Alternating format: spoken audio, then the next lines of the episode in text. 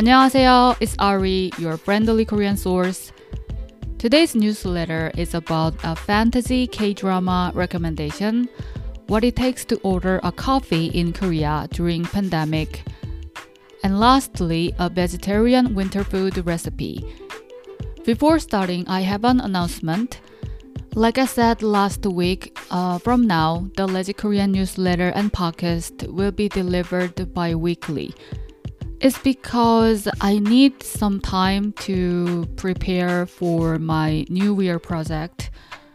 Uh, last week I said it will be about Korean learning and uh, interactive Korean, and also there will be some role playing. And if I give you a big spoiler, uh, actually, I'm planning to open a virtual Korean restaurant or cafe where you order in Korean. As a language learner myself, I know how scary it is to order something in foreign language in a foreign country. It will be really cool if you get ready to order anything in Korean in confident way because you will need it when pandemic is over. I will open it uh, in January and you will be the first to know when it opens, so please look forward to it. So now, let me start today's episode with a K drama recommendation. The title is My Love from the Star or 별에서 온 그대 in Korean. It's a legendary K drama uh, this fantasy rom-com drama was a huge hit throughout Asia at the time of airing in 2013. This series made chimek, you know, the fried chicken with beer, trending in China. I don't know why, but Chinese really love the series. So the leading actor and actress, uh, they are Kim Soo-hyun and Jeon Ji-hyun. They are still very popular in China. It's a funny and sad love story between an alien man who came to Earth 400 years ago and an arrogant but cute top actress. It's one of the two best winter K dramas along with Goblin. It's available on Viki, so please check it out if you are looking for a new K drama that you want to binge watch.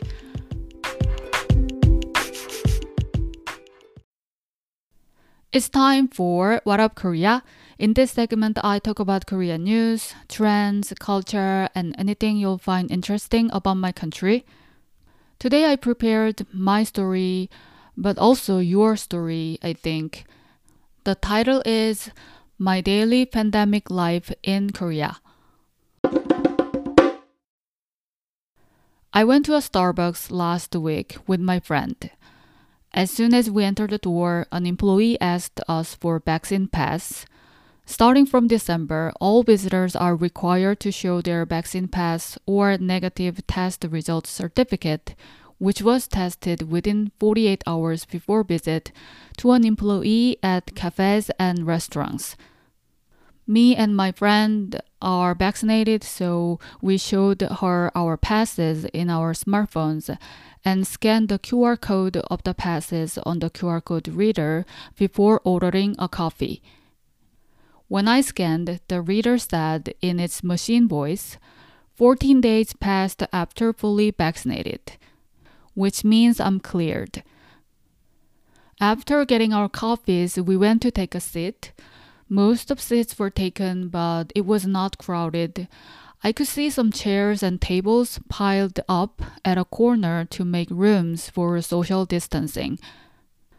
As I was having a latte and chat for about an hour, I could hear a broadcast reminding people to wear face masks when not drinking and to cooperate employees when asked for vaccine pass. It's been only about a month since South Korea started vaccine pass in places like cafes and restaurants. But vaccine pass is quickly widening and tightening as Omicron spreads in the country. Now the unvaccinated cannot go to high risk places like gyms, movie theaters, and department stores. They also cannot go to cafes and restaurants in groups.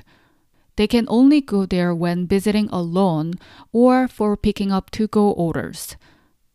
I heard that in some countries there are vaccine mandates at work, but in South Korea, workers are not yet required to be vaccinated.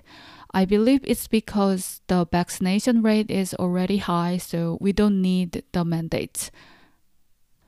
As of January 5th, 83.2% of the total of 51 million population is fully vaccinated without booster shot, and 37.7% of South Koreans is fully vaccinated with booster shot. And 93.9% of adults aged over 18 is fully vaccinated without booster. My parents got boosters and I get my booster next week. South Korea is one of the first countries that hit by the outbreak in early 2020. It's been for a while now, so I got used to a new pandemic life, including wearing a mask everywhere I go and getting a shot from time to time.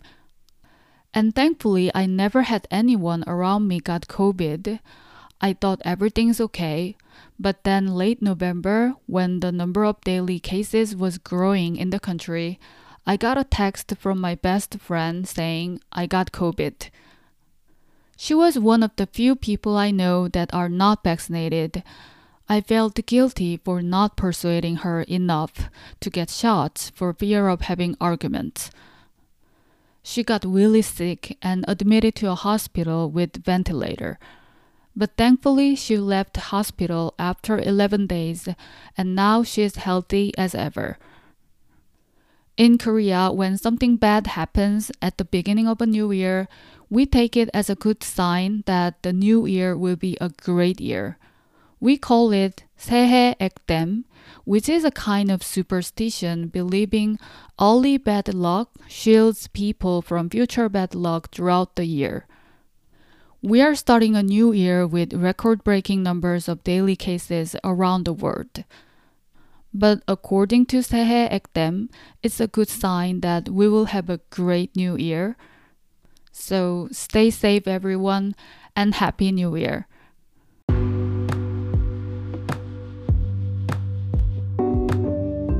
Like I said at the beginning of this episode, the Legit Korean will be bi weekly uh, podcast slash newsletter for now.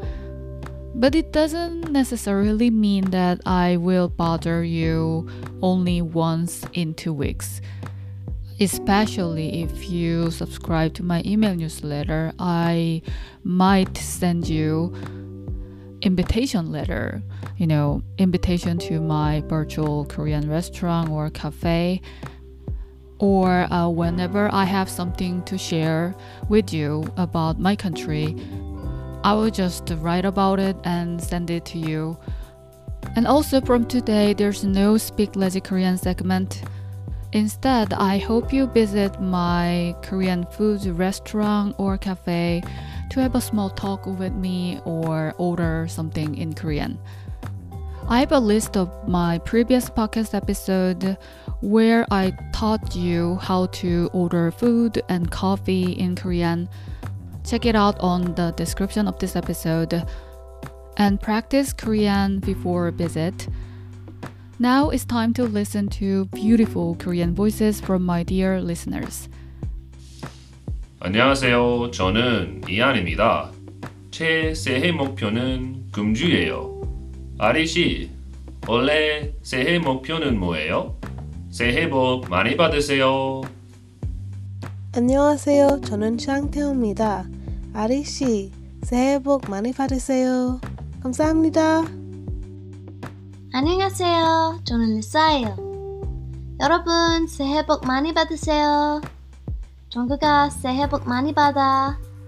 새해 목표는 한국어로 더 공부하는 거예요. 감사합니다. Thank you, Ian, Chantel, and Lisa, for sending me your lovely Korean voices. Though my voicemail where you send me your Korean voice message is closed now, I hope I can hear your Korean more often. Oh, and Ian asked me about my New Year's resolution. And my New Year's resolution 어, 제 새해 목표는 음, 독립하기예요.